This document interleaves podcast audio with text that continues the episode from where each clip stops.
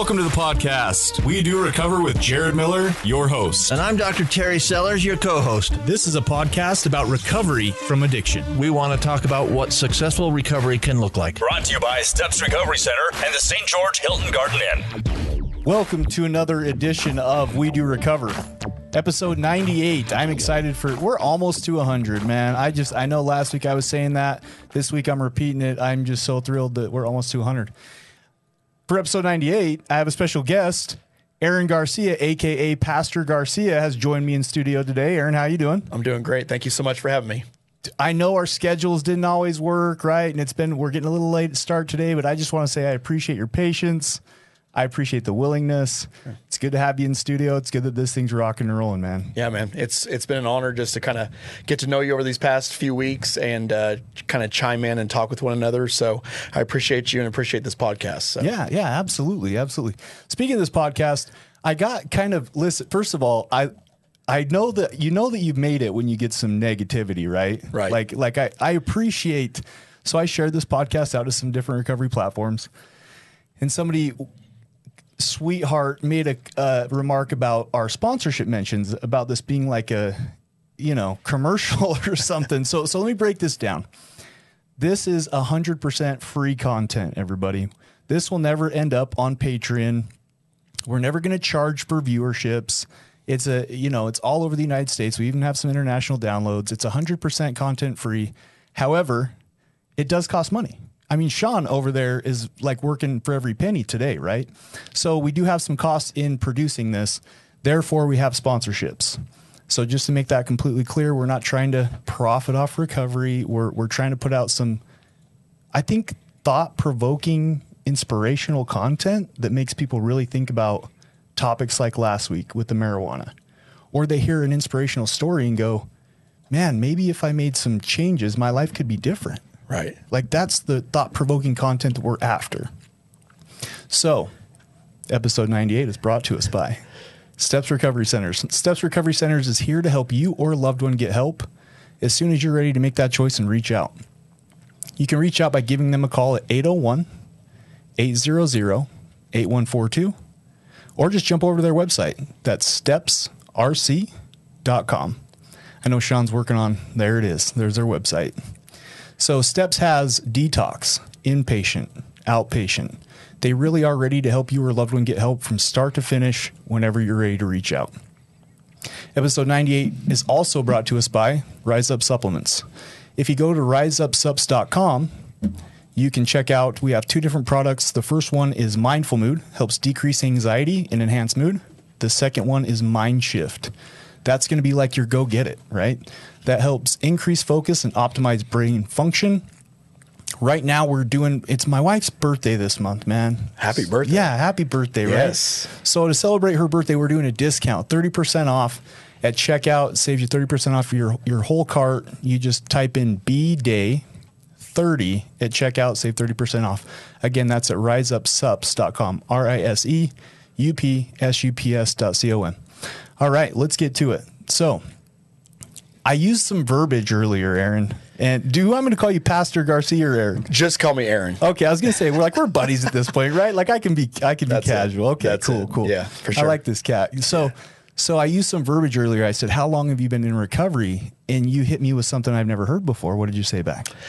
Um, I said that. Uh, what did you mean by recovery? Like, did I did I? Right. I you was know. saved by Jesus. Yes. And I'd never heard that, dude. And I love that. I love good. that, man. That's good. That's fantastic. So this is a podcast about overcoming uh, substance abuse. We'll put it that way. Right. which tells me since you're on here, you may have had some substance abuse in your past that you had to overcome, Absolutely. that Jesus saved you from. Where does that story start? Sure. So I know in in recovery, uh, in the recovery community, there's um, everyone has a story, right? So my story really starts um, at age 16. You know, the best way I can really describe my life is I really had a good upbringing. I didn't I didn't have a, a bad house environment, which I'm sure you've heard of. Different people come from, you know, uh, negative house environments or toxic um, environments, and so it kind of pushes them into this this l- loss of identity, not knowing who they are. They don't re- realize they're loved or accepted, and they they feel neglected, and so they kind of resort to um, substance abuse. But for me, I really don't have an excuse for my life for for my substance abuse. But at age 16, the best way I can describe it is my eyes kind of opened up to the world. Okay. Okay. So I grew up in a religious house. Uh, we were Methodist, and by religious I mean like the candles, the standing up, the mundane, monotone hymns. Nothing against hymns Traditional the the traditional, traditional ways of yeah, man, right? yeah. So, Okay. and, and not not that I, I I just didn't know God. I didn't I didn't know I just I wasn't interested in God. I was just going to church because mom and dad and, and grandma wanted me to go to church. I think th- that's super interesting, and we were even talking a little bit before we got rock and rolling when when we finally got this podcast up and live. But uh, there's a difference, right? Like I think from being a parent, you want the best for your child. You want to instill morals and values, but at some point they have to accept, and they have to have some willingness on their own. So it sounds like you were introduced from your mom and dad, but you hadn't really come. You, you hadn't on your own accord taken that jump. right. Is that accurate? Am I hitting it on the head? Absolutely. Cool. I think my parents wanted what was best for me, you know, but I wasn't seeing God the way that I believe a, a person is supposed to see God through encounters, through personal relationship and things like that. So what I was really seeing is I was seeing a tradition that man has has put together. Not that they they missed the mark, not that they didn't have the right you know concepts or anything like that. But but it was just a it was a it was a, a a place where I just didn't feel the spirit of God. I didn't feel the presence of God in that place. So when I turned 16 years of age you know uh, my parents had purchased my first vehicle for me. So it was a Toyota Tercel like I don't know if you know what a You're Toyota a Toyota Ter- man, dude. I don't know why. he's got a gorgeous Tundra sitting in the parking lot outside. So okay, so I'm sorry. Yeah, yeah. So it was a like a cherry red Toyota Tercel. It was beautiful, and my parents said, "We'll buy it for you. All you have to do is is provide for the insurance. So you got to get a job, right?" So got a job working at a, a place called Mighty Melt, where we made these fancy sandwiches and things like that. But um, uh, what happened in the process of having a vehicle was that people started to attach themselves to me. You know what I mean? Sure, you could get them around town. I was I was independent. I was I was freedom to a lot of people. Okay. So what happened in the process of all that is that bad people really started to attach themselves to me because they didn't want Aaron; they wanted what I had to offer them. Mm, that classic. What can you do for me? Yes. Yeah. So what happened in the process is I went to this house one evening and I started smoking marijuana.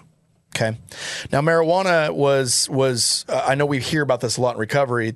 It's the gateway. And it, and it really for me was because I started using marijuana just kind of experimentally, just in the party scene Recreationally, we would call it. Yeah. recreationally, socially, and then that went from marijuana. The next thing I know, some people had um, cocaine, Mm. and I started using cocaine. And the next thing I know, people are bringing me LSD and ecstasy. It was like it was like an avalanche. It was like it just kept coming in. But I wasn't using every day. I was just really using on the weekends whenever, you know, mom and dad, I, you know, we did the whole I'm staying at my friend's house. Oh, and he's staying at my house. Right. So the there wasn't a physical dependency at this point. You're just kind of dabbling recreational, being a high school kid. Absolutely. And let's be honest, what high school kid has? Well, let me take that. I'm just not even going to go there because some. haven't. I Well, I was going to say what what high school kid doesn't have or has the resources to be able to afford that stuff all the time, but you never know. You're right. Anyways, You're right.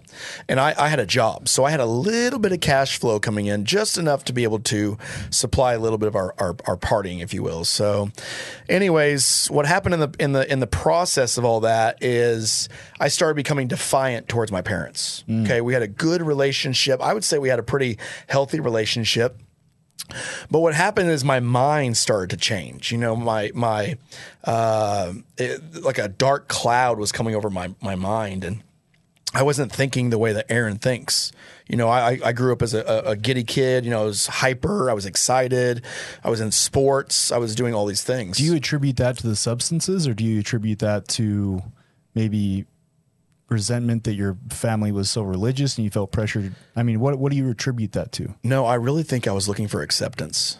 I was looking for because Social acceptance with your friends. social acceptance because people who were popular were using drugs and alcohol. So so I, I mean, just the resentment towards your family or the, the the change in your behavior towards your family. What do you think that that was? I think it was that they wanted they they noticed that I was out longer than I should. And so they were basically trying to trying to back me off that a little bit, and I didn't like that. So I was becoming defiant to um, uh, to not listen to what they had to say or arguments. We had arguments in the middle of the house, right? Right, right. And, You're trying and to maintain this popular, you know, you know, it's a social- lifestyle. Yeah, it was a for sure. lifestyle I was living, and they caught on to it. Not that I was using drugs, but they caught on to I was staying out later. I was doing this. I was hanging out with individuals they didn't know because my parents knew. They wanted to know all my friends, which again is, Yeah, is a a healthy parent, right? So, anyways, so what happened is is one evening I thought to myself that I was going to run away. I thought I was just going to leave the house like from home, from completely. home literally walk out the front door, deuces in the air, and just and just leave. What age are you at this? Sixteen still. Oh wow. Okay. Yeah, so this this this this this movement really started to pick up pretty fast. So it went from kind of using on the weekends to kind of dabbling a little bit in the weekday, maybe once, twice, things like that. So it, yes, codependency started to catch up a little bit, but my behavior started to change first. So I ran away.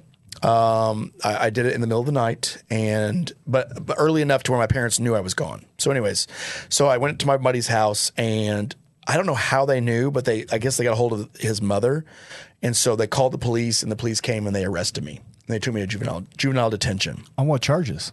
runaway. Oh, so Oh, wow. I'm from Missouri, so in Missouri, you you can't you can't leave home unless you're 18 years of age or older, like unless your parents. Uh, Right. and you and you do all those things. Unless things. you get like So- emancipated or from your right parents. Yeah. correct Yeah. correct so so because i was 16 i was still a minor and i was living in the household of my parents Hmm. so you can go to juvenile detention for a runaway I bet that was an eye opener for you. it was it was insane so I, I just remember like going down the the corridor all these you know cells and stuff like that and i was in orange Yeah, jumpsuit. jumpsuit and there was people like banging on the doors and yelling and screaming Almost like sounds like a you know scared straight episode. kind of. It was like a nightmare. and I just remember I was laying down in bed and, and they were trying to get to me, you know, mentally and things like that. And I just remember screaming, just get out, shut up, shut up. And they all started laughing at me because they mm-hmm. got to me. Right. So I went to sleep that night. The next day, parents came back to pick me up. They released me from juvenile detention. But it was in that moment where I felt like my relationship with my parents had broke. Like we were, we were, I no longer wanted to listen to what they said. Um, from that point, I had resentment. resentful. I was Yeah. very resentful to my parents. So, anyways, um, months went on, dabbled in um, more drugs and things like that, alcohol, staying out late, st- things like that. And um, so one one of the rumors that was going around our high school was that someone was going to blow up the school on May 5th. It was I just remember the date. It was May 5th. This is this is year this is during the Columbine shooting. Okay. Okay, yeah, the yeah. Columbine shooting happened 20 over 20 years ago now. And there was this joke going around that someone was going to blow the school up. So me, in my drug-induced mind, thought it would be funny during sixth hour to write a bomb threat on a table. I will blow the school up on May 5th. The problem was is that I could not remember because I was high to erase the message. So the next day, I skipped first hour. You know where this is going. I skipped first hour, went to second hour, and uh, high again, and went to second hour and got a, a, a note from the principal's office. You need to go to the principal's office. They called me to the front of the the teacher called me to the front. So I left. I'm like, oh, here we go. Right. So they caught me. I'm skipping class At that point, had you remembered that you wrote that? totally forgot about it. Totally forgot about it. So I'm walking down this hallway. It's empty. It's everyone's in class, and I turn the door, like turn. I'm sorry, turn the corner, and in the principal's office, there's it's a big it's a big school. So 2,000 kids go to our our high school in uh, Joplin, Missouri, and there's all these windows. So I turned the corner, and as I'm walking by these windows, there was like the Joplin Police Department was set up. In Oh yeah, the, they took the- that stuff serious. They took the serious, especially because the Columbine shooting just happened. Oh yeah. So I walk in, I'm like, mm, someone's in some be- deep trouble, right? That's what I'm thinking. I'm thinking somebody else is in big trouble. At this point, you hadn't correlated that you'd written it. Still Oh, hadn't processed, man. Okay. Okay. So I go into the principal's office, and my mother is sitting in the corner. You got to know at that point. I knew something was wrong. Okay. And the fury in her face, she had, I mean, her eyes were piercing. If looks could kill. Oh man, I knew I was in trouble. I was like, well, this is it for me.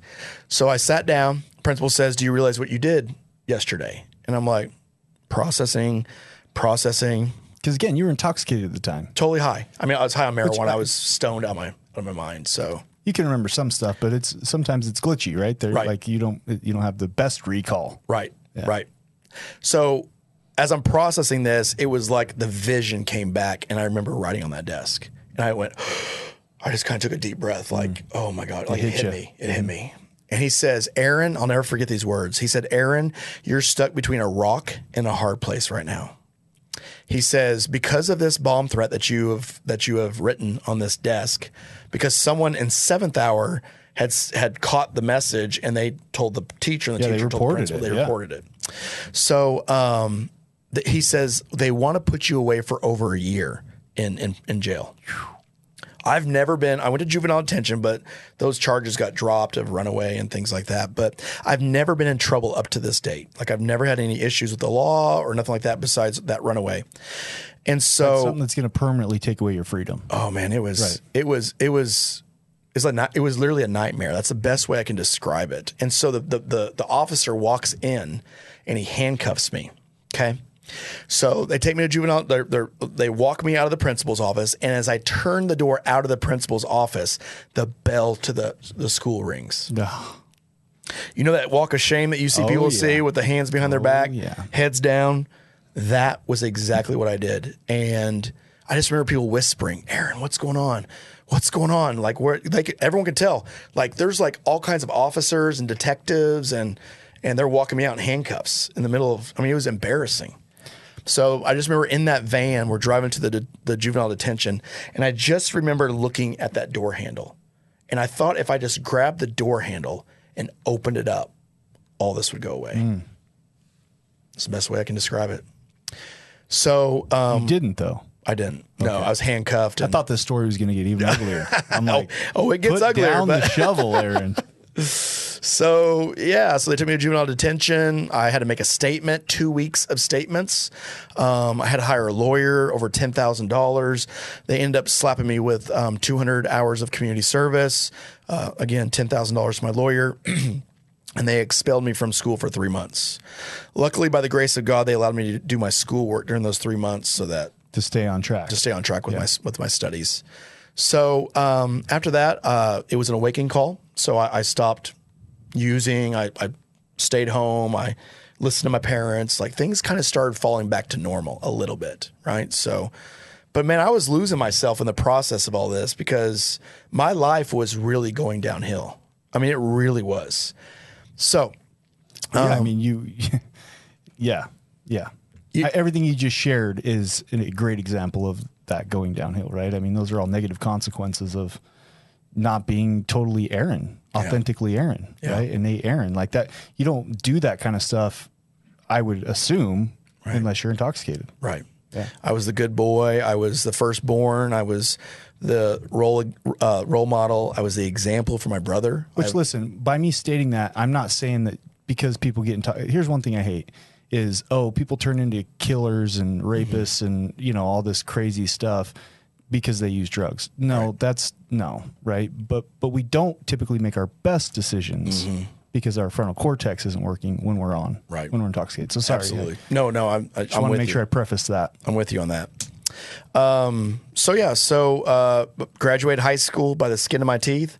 Um, after high school, uh, my parents wanted me to go to college, and I didn't want to go to college. I don't know why. To this date, I just didn't feel motivated to go to college. So I started working some dead end jobs, um, really going nowhere with my life. And lo and behold, man, I met this guy, and he said, "Hey," uh, his name was Josh. And he wanted me to come over to his house. He was having a hangout, like just come and check it out. And I was like, yeah, sure. Like I felt a connection with him. Like I just felt like like he was a brother. Like I felt like we were just connected. So I went to his house. Um, it was a duplex, and I'll never forget this moment, man. This was like a I should have turned around moment, but I went to this duplex, and his room was downstairs. So his mother. Um, his sister and her boyfriend lived upstairs and he lived downstairs. Okay. So he opened the door to the downstairs and the carpet was red. Like I've never seen red carpet before. Bizarre. Is is the most insane. And then I turned the corner and the furniture was black. Like it was black leather. Mm. So it looked like a place where the devil would reside. Sure. And in fact, the place was called the Devil's Den. So I turned the corner, looked around, and there was all these people using methamphetamines in this house. And it was a drug house. Wow. Didn't know it at the It's like time. something out of a movie scene, man. It was insane. It was like slow. I can still see it like slow motion. Yeah. I turn the corner. People are sucking on pipes, snorting lines off the off the table. All these things, right? And so he invited me over. It's just it's funny when you said that. I just got kind of sick to the stomach, right? Just oh, that's just heavy, man. It's a real moment because I could have turned around. I could have said no, but I walked over to the bar. He had a bar downstairs. He had a bathroom. I mean, it was a full house down there, right? So I walked over to the mirror and I fell right back into my addiction. This time was methamphetamines. And how old are you at this point? I was probably 19. Okay, So out of high school. out of high school. Okay. Yep. Yep. So um, we got high. I we had great conversations. There was girls everywhere. We were having a good old time, and they asked me out of nowhere to move in to that house. And I was naive, and I said, "Yeah, that sounds like a great idea. Let's let's do it." So I went back to my house, packed my stuff up, and moved into the drug house. So as the months went on, days went on, weeks went on, I found out that it was it was a meth house. So they were selling drugs. Um, they were connected to manufacturers of drugs. And I'm going to be honest with you, man. I was I was popular. They they liked me. They liked the way I was. They liked how I joked around, how I was free spirited, and all these things. And so they they they brought me in like family. Like they were like really wanting to bring me in close. And his mother loved me. She was an addict. Her his sister was an alcoholic. Her her boyfriend was an alcoholic. And um, man, it was the darkest days of my life. It really was. So You said something interesting though that I just want to kind of stop and pause. You talked about like the perception was almost like an MTV video, right? Like you got girls around, you feel like you're funny, you feel like you're more charismatic, you know, there's just like an energy, a buzz. That's the lie. Right? Like that's the powerful lie. Listen, there's reasons why people get addicted to these chemicals. It's not because they do them and they have a terrible experience, right?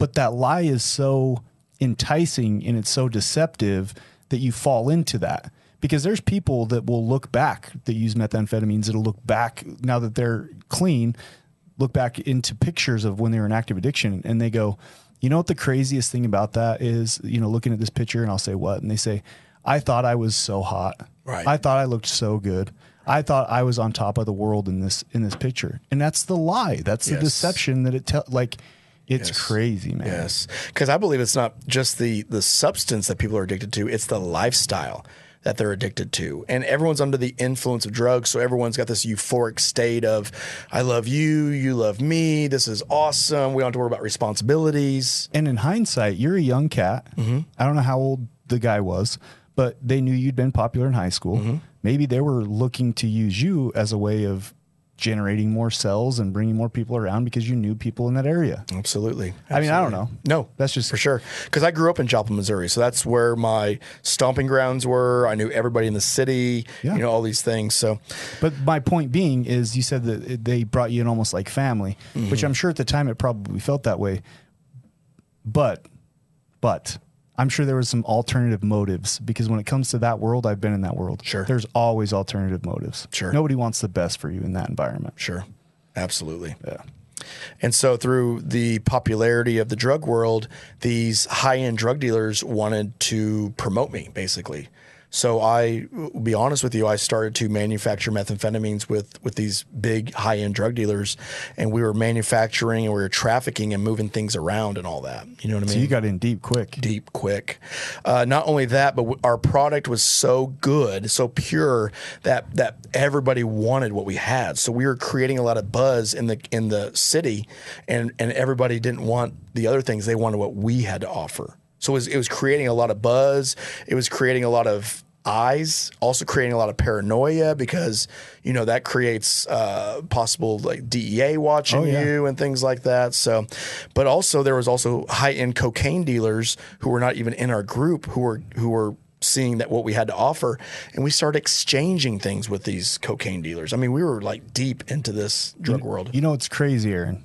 Is sitting here across from you and knowing you now. It's like I don't. It's like you- you're telling me this, and I'm hearing this, but my brain can't register Yeah. it. Right? Yeah. So we've only got about 15 seconds here in this first edition. I know it's flown by. Okay, yeah. We're gonna get to. We're gonna pick it right back up in part two, Sure. and then get into what you're doing today. And I guarantee we're gonna have some people's jaws hit the floor because just 360 degrees difference. Big time. We'll be back right after this.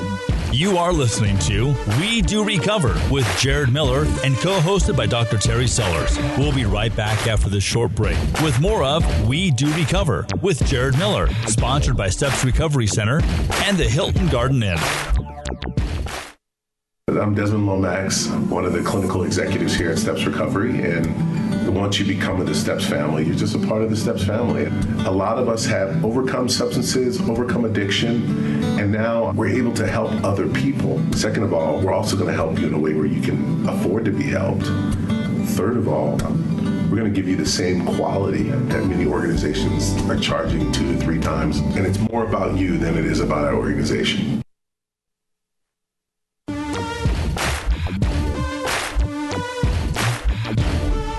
We welcome you back to We Do Recover with Jared Miller, co hosted by Dr. Terry Sellers. Brought to you by Steps Recovery Center and the St. George Hilton Garden Inn. And now, with part two of our podcast, Jared Miller and Dr. Terry Sellers. And we're back, episode 98. We got Aaron Garcia here in studio, and he has shared uh, the first part of his story in part one of this. We're excited to get back to it. Sounds like he got in pretty deep, which is which is scary. And knowing him today, I mean, it's just mind blowing the difference that this man has made. So we're going to get to that. Episode 98, part two, is brought to us by the Hilton Garden Inn. It is always sunny and bright at the Hilton Garden Inn. If you are looking to travel through southern Utah, which we have amazing hiking, we have great recreation out here in southern Utah, go ahead and do a Google search. Just type in Hilton Garden Inn. They have amazing amenities. We appreciate them sponsoring this podcast. Definitely give them uh, give them your your business. They are a great organization. All right, let's get back at it. So I know that's the quick sponsorship mention, right? Like I feel like my sponsorship mentions aren't long. No, like I great. watch Joe Rogan and I like have to hit the fast forward 30 second button at least for five minutes, right? Yes. Mine are just like brief little mentions. Right.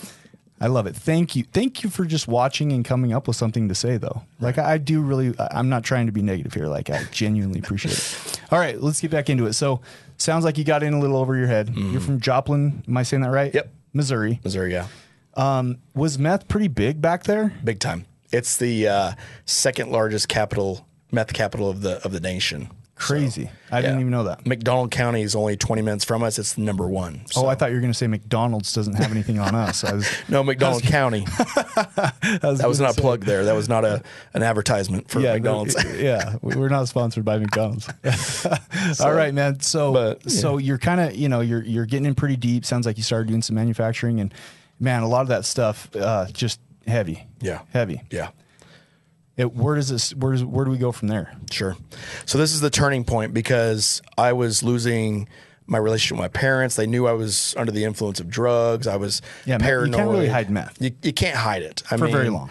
And and and drugs were no longer fun anymore because I was in the middle of a, of a of a job of a manufacturing spot, and I f- this fear came over me, this paranoia. It had to be heavy. No, at oh. any minute the DEA could kick in your door and you could be in handcuffs. Yep. And you're not just facing a year. I mean, Right. manufacturing methamphetamine is a huge 25 plus years Yeah. in prison. So, yeah, so we knew that there was unmarked vehicles that were starting to watch us a little bit and stuff like that. And I was really just coming to a crossroads in my life where I knew that my life was out of control. So one evening, and this is a supernatural moment for for me, and maybe not everybody has this story, but for me, it was it was a it was a uh, a pivotal moment where God stepped into my life. So when you say supernatural, I just want to clarify because that Mm-hmm. can mean a lot of things to a lot of different a lot of different people. You're talking when God stepped in. Yes. Okay. Yes. Okay. So I'm I'm standing in the middle of this drug house called the Devil's Den because remember it was called the Devil's Den, mm-hmm. and there was always people there. There was always flow, things like that. But this evening, someone borrowed my car to go sell drugs, and I was by myself, and I was standing in the middle of the living room, and you know that moment where you know that you know that you know you're at rock bottom. Absolutely. I knew right then and there that was the the lowest point, the lowest crevice you could possibly be in. And I felt hopeless. I'll be honest with you. I just felt complete hopelessness. Like, how am I ever going to be rescued from this? How am I going to get out of this? And so the thing that crossed my mind was two things: either I'm going to die in this house, or I'm going to end up in prison for a very long time. And those two things just came in out of nowhere. Uh, uh, just a, a thought that would not escape my mind. And the best way I can describe this moment is this this glory came into the room. This this weight, this invisible weight came over my shoulders. And I just started to like just tear up. You know what I mean? Like complete like Absolutely, My yeah. te- my tears were hitting the carpet, they were saturating it, and I hit my knees. I'll be honest with you. And I didn't know God. I didn't know God back then. I didn't know God in the Methodist church. I didn't know him in the religious aspects of the traditions of man. I didn't know him. In the way that you know him today. That you've come to know him. Correct. Okay. But in that moment, the only person I could reach out to in that moment was God Himself. And so I said these words I said, God, if you're real, I need you to come into my life. I need you to change it forever. I don't want this life anymore. And it was one statement, one prayer. Powerful. Nothing happened. Not that night. But three days later, I remember it was three days. And on the third day, I'm standing in the yard of the Devil's Den, and the same people, the, the buddy of mine who invited me over, were pointing their finger in my face and they said, Get out of here. You don't belong here anymore. I'm like, Where am I going to go? Like, I'm homeless. Like, I can't go back mm. home. I have no friends. The only people I know on my phone are drug addicts and drug dealers. And And God's like up there going, You're welcome. Yes. Yes. Yes.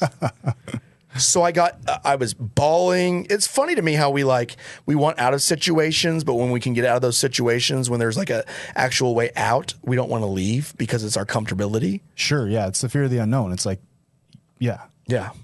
So they gathered up my clothes, and man, this high end drug dealer that I was, all I had in my life was this black trash bag of things. Rad. I love it. So I got into my vehicle. I'm bawling. I'm wondering what's going on. What am I going to do? I'm I'm literally hopeless still. Um, and I got into that car, and there was something in that vehicle said, "Go home. You'll find safety there." So I show up my mom's front door. She opens the door. She looks at me, and she didn't even recognize her own son. Which, listen, that intuition's great, but I mean, it takes a lot. You have to swallow some pride Right. to try to go back home to mom and dad. Right? I'm sure that wasn't the easiest thing in the world to do. Yeah. Yeah. And I've been up for like seven days. I mean, I was Oh. hallucinating. I was, I wasn't, I wasn't in the right mind. Sure. So my mom sat sat me down. I asked if I could move back in. She said, "Absolutely not. Look at the condition you're in." I mean, she saw me as a corpse. She literally said that I looked like a walking corpse. That was the best way she could describe me. And my dad's in the background, and I've only seen my dad cry two times. And he said, "Well, he's our son. Like we can't leave him like this. We have to help him." And my mom says, "Fine." It was that same eye piercing that she had when the bomb threat. She said, "If he gets clean, he can stay here." And so I made the decision to get clean that night. And I got clean that night. I went through withdrawals. I was sweating. I was uh, I wasn't hungry. I was drinking water. I was going to the bathroom and pretty much sleeping for three days straight. Right. After three days, man, I I was clean. And then a week later, I'm still clean. And a month later, I'm still clean. And I'm sitting there going, what is going on? How am I clean? I didn't go to a rehab. I'm not against rehabs. I'm just saying for my life and for this situation, I didn't go to rehab. I didn't go to a support group.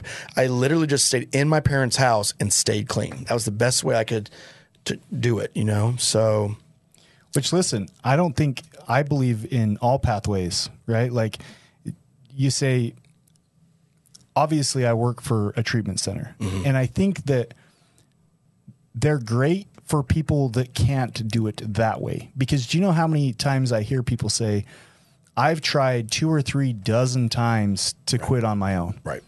Typically, that's when they end up in a treatment center and they get introduced to to community stuff like AA, NA, you know, whatever. Right. Um, but I think it's fantastic, and that's no Yeah. knock, right? That's Yeah. just and, and if you can do it that way, that's that's that's phenomenal. That's fantastic. You also said another thing I want to clarify is it was after three days you were clean, which means you could pass a urinalysis. Probably. But I'm sure for at least a few months you didn't feel normal. Like it takes Mm-hmm. time for the brain to heal and for you to actually be able to have like your logical thinking come back in and Yes. Mm-hmm. some of that old Aaron personality come back, right? Like so we call that PAWS post acute withdrawal symptoms.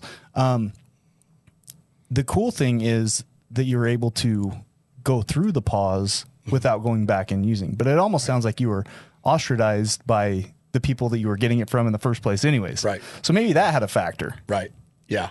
But I'm okay. Yeah, yeah. So um, you're right. I, I came up out of my addiction and all those things. I was sober, man, but I had anxiety, I had Oh, yeah. depression, I had thoughts of suicide. I because I I was sober Aaron now. I was no longer, you know, intoxicated Aaron or, or under the influence. And so I had to kind of figure out who I was again. I didn't know who I was, what my purpose was, and all those things. But then like I started going through the motions. My mom's talked about the medical field because she was in the medical field. What do you think about joining the medical field? I'm like, I'll give it a shot. And next thing you know, I'm in college for uh, registered nurse. So in college, I started process this. I was like, wait a second, like I'm in college. I cried out to God, like literally God like brought all this back to me in an instant. It was the craziest moment. So I was like, wait a second. I cried out to God in the middle of a drug house. Three days later, I'm getting kicked out. I got into my vehicle. There was something that said, go home, you'll find safety there. I went home. I received acceptance. I got clean. I stayed clean. And now I'm in college.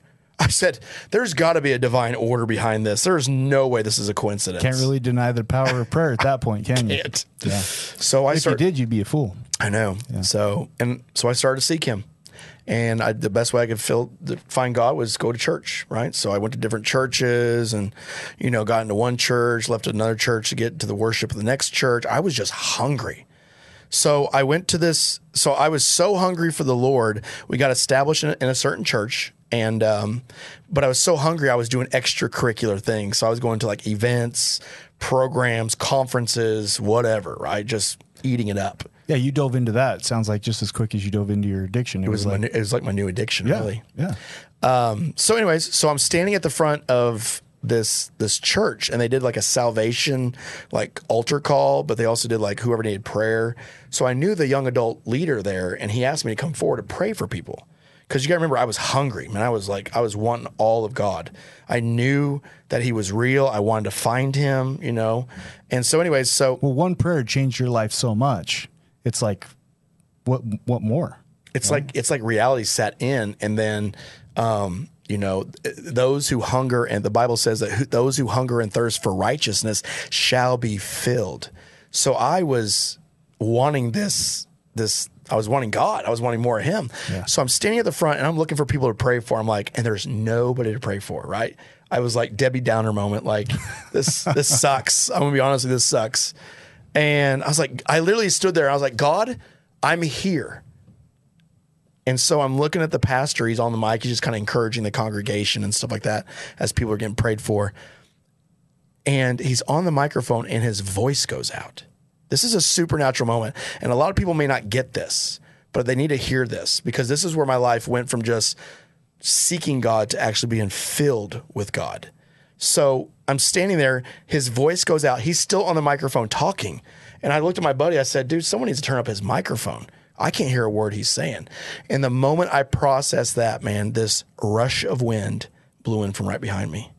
And I was like, that's weird. I was like, I'm not cold, but I can feel something. And my arms began to shake. And I'm processing it, looking for like a vent of some sort. But there was like, it was a Baptist church, which is crazy. And it was, it was like 60 foot vaulted ceilings. And I'm processing this moment, this encounter, and the, the wind got stronger. Hmm. I was violently at this point shaking.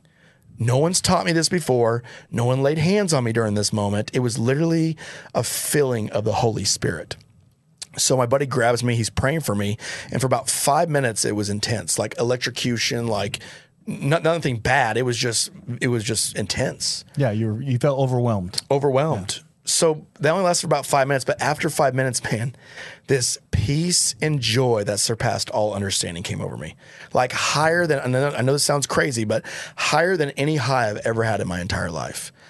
You know, the Bible says in John 3 8, it says, We don't really know where the wind is going, where it's coming from, or where it's going. He says, So are those who are born of the Spirit. Hmm. So I was filled with the Holy Spirit because God had an assignment for me. He had he had a calling on my life, a purpose on my life, just like he has anyone who comes to seek him. So I was in church and I'm hanging out in church and I heard a voice. This was after I got filled with the Holy Spirit, I began to hear this voice that came out of nowhere. And he said these words. He said, I need you outside these four walls of the church. And I'm like, wait a second, I'm supposed to be in church. Like that's where you're supposed to be, right? And my buddy calls me up one day. He says, Man, the Lord spoke to me. He says, I'm supposed to grab you and your wife, and we're supposed to hit the streets and feed the homeless and feed people. And it was like that moment where I knew that I knew that's exactly what I'm supposed to do. He got the same prompt or the same intuition as you. Yep. Yeah, that's crazy. That's cool. It's amazing. And so we stacked up 30 sec lunches. It was December of 2014. We hit the streets and there was all these homeless people standing in this alleyway. And so I got out the car, they bum rush bum rushed me with all these, you know, sack lunches. Oh, yeah. We had some coats and they started asking for prayer. And I was like, "Well, yeah, I'll pray for you." So I started praying for someone's deaf ear and his ear opened up. I prayed for someone's back and his back got healed. I prayed for a woman with a cane for her knee and her knee got healed. And again, I've never been taught these things. No one's ever taught me these things before. It's not like I sat down in a seminar and someone gave me a lesson on how healing is and how uh, being filled with the Holy Spirit. Sure, it was an organic that. organic It was an organic Yeah. process. So I stepped out of the crowd because I was overwhelmed with what I was seeing. And the same voice that said, Get outside these four walls, said to me in that moment, This is what I've called you to. And it was the moment I got called into ministry. And we started our first homeless church, That's amazing. Which was super messy. what year was that? It was 2015. So you were so you you started doing that in 2015. Yes. I know we we spoke before we started this, and you moved here to St. George, Utah. Yes. In February of 2021. Yes. So in that time frame, in there within the six years, that's what you were doing prior to what you do Yep, now. homeless churches. Uh, we we we got a, a whole school, twenty thousand square foot for one dollar from hearing the voice of God. Like just hearing the voice of God. You know, the Bible says that he who is faithful with little will be granted much. So Utah, where we are at now, is a greater from all the other obedience steps that we've we- we've taken. That's cool. my wife. So I love that. I, you know, the thing I love the most about your story is I, I've learned. So I'm I'm Christian. I'm very open about that. Mm-hmm. I believe in Christ. Believe He died. You know, for uh, for my sins. Yes. I learned recently, a few weeks back, there was a sermon on the church. People, when they hear church, they think of a building. Yes. They think of four walls. yes, That's never what it was intended to be. never. A church is a body of a community or a body of people coming Absolutely. together that are like-minded individuals. That that technically, when you draw it all the way back to its origin, right? The am, I- am I right on movement. that? Absolutely. Right. And so the cool thing about your story, the thing I love is you didn't need those four walls. You you went out and found people. Yeah. Right. You- Like you took the word to the street, which. Yeah. Listen, if anybody needs the word, it's the people out in the street. I mean, we all do. Yes. But sometimes, I mean, coming from a person that was homeless for nine months, you know, strung out on heroin, Mm-hmm. man, Yeah. oftentimes people are in their rock bottoms like you felt in the devil's den, Right. and they need that that um, that need that peace, that, yeah. the word, right? Like, so that's crazy. So, a question for you, and this is maybe a little off, to- off topic. Mm-hmm. When when I I'll, when I hear people tell amazing stories like yours, so the example of the person whose back got healed and the knee that got healed. Mm-hmm. From your perspective, and there's no right or wrong answer, Mm-hmm. is do you believe that that's the power of prayer, or do you believe that that's faith? Do you believe that they thought it was possible, therefore it was like the mind healing itself through belief, Mm-hmm. Yeah. or do you think that that was divine Mm-hmm. through the power of prayer? Yeah. So I believe it's both, right? So faith um, is, you know, the substance of things uh, hoped for and the evidence of things unseen. Okay. Hebrews 11, uh, verse 1. But because I've seen healing. So we've done lots of healing since then. I've been to Pakistan, India. We've seen demons manifest and cast out demons. The Bible promises these things, right? The Bible says that these signs will follow those who believe. They will cast out demons, they will lay hands on the sick, and the sick will recover.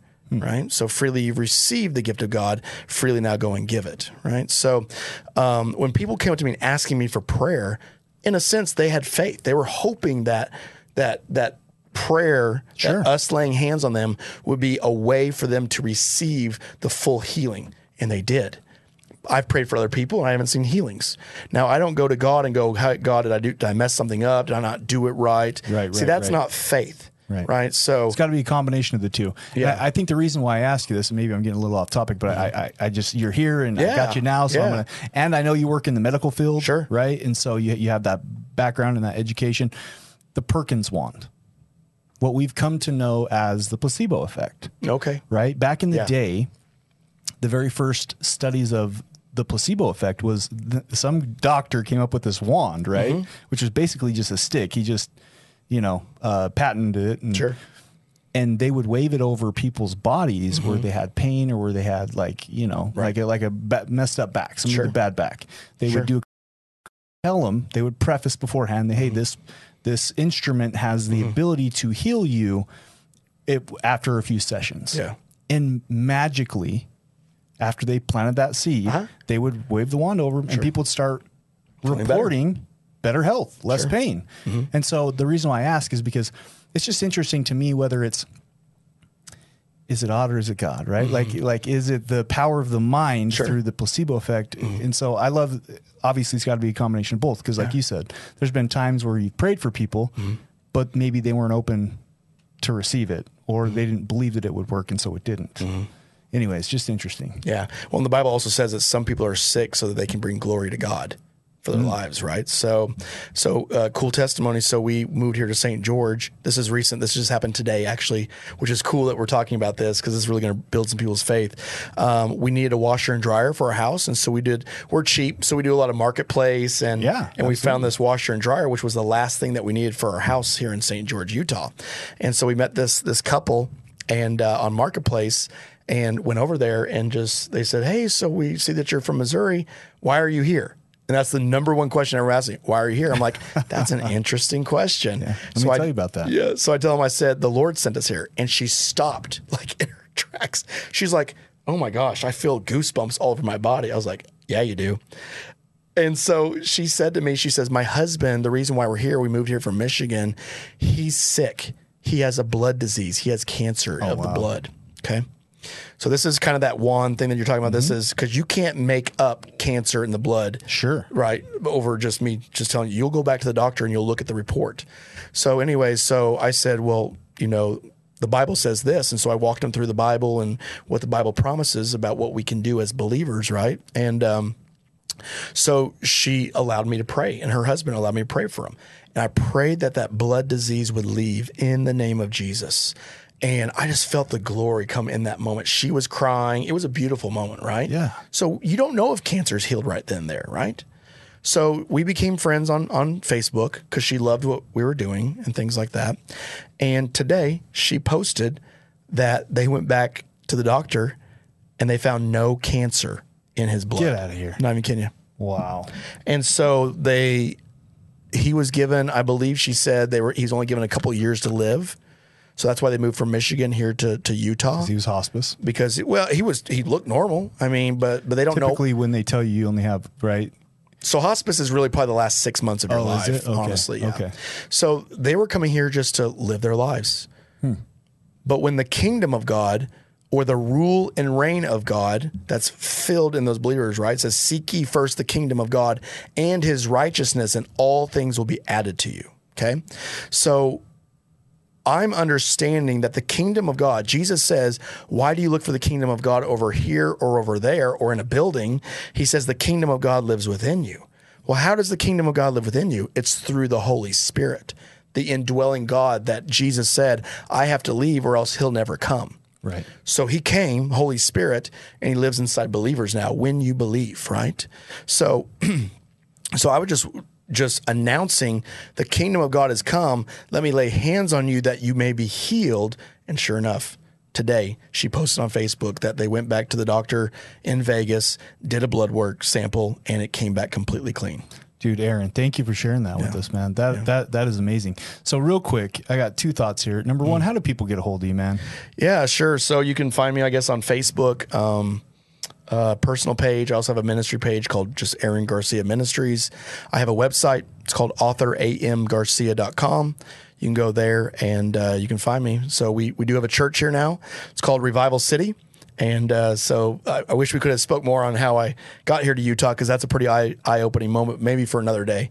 So, but you can find us. Uh, we're over in Dixie Downs, uh, but you can search Revival City, and you should be able to find it here in St. George, Utah. So, I, I love it. And this is a podcast about overcoming addiction, Yeah. right? And it sounds like you're a powerful man when it comes to prayer. Would you be open with a minute and a half left here to pray for the person that needs, Yeah. you know, some uplifting and, and they need to cross over the bridge from active addiction into recovery? absolutely, let's do that. Let's pray. Thank you. Father, we just thank you, Lord, right now, God, for every individual that's watching this podcast right now, whether it be addiction, anxiety, depression, thoughts of suicide, even maybe even cancer. We rebuke that now in the name of Jesus. And may the power and the authority of God transform your minds and your hearts so that you may understand that God is real, that he loves you, that he is a he's a pursuing God and that there's nothing that is too difficult for him. Father, I pray for the families right now, God, that are going through turmoil. I pray the reconciliation of the husband and the wives right now, those who are even becoming separated. Father, that you would bring those back together, that you would reconcile families again, because that is your purpose, is the family unit, Father. And Father, we pray for financial blessings, Lord, of those who are maybe going through struggles right now, just trying to make it from paycheck to paycheck. God, I, I ask for a supernatural deposit into their account, Lord. And Father, we know it's not about the money, but it's about the provision that you provide, God. And so, Lord, Father, we just thank you for this podcast. Father, I pray for Jared and his wife, God. May they continue to, f- to seek you and find you, Lord. And may all things work out for the good to those who are called. And we thank you, Lord, and we honor you. It's in Jesus' name we pray. Amen. Thank you for joining us today on We Do Recover with Jared Miller. Help us spread our message of hope. Like, comment, and share. If you have any topics or ideas for future shows, please share that on our Facebook page. That Facebook page is We Do Recover with Jared Miller. If you or a loved one needs help, please reach out to us. Again, thank you for listening. Brought to you by Steps Recovery Center and the St. George Hilton Garden Inn. This has been a production from a podcast studio.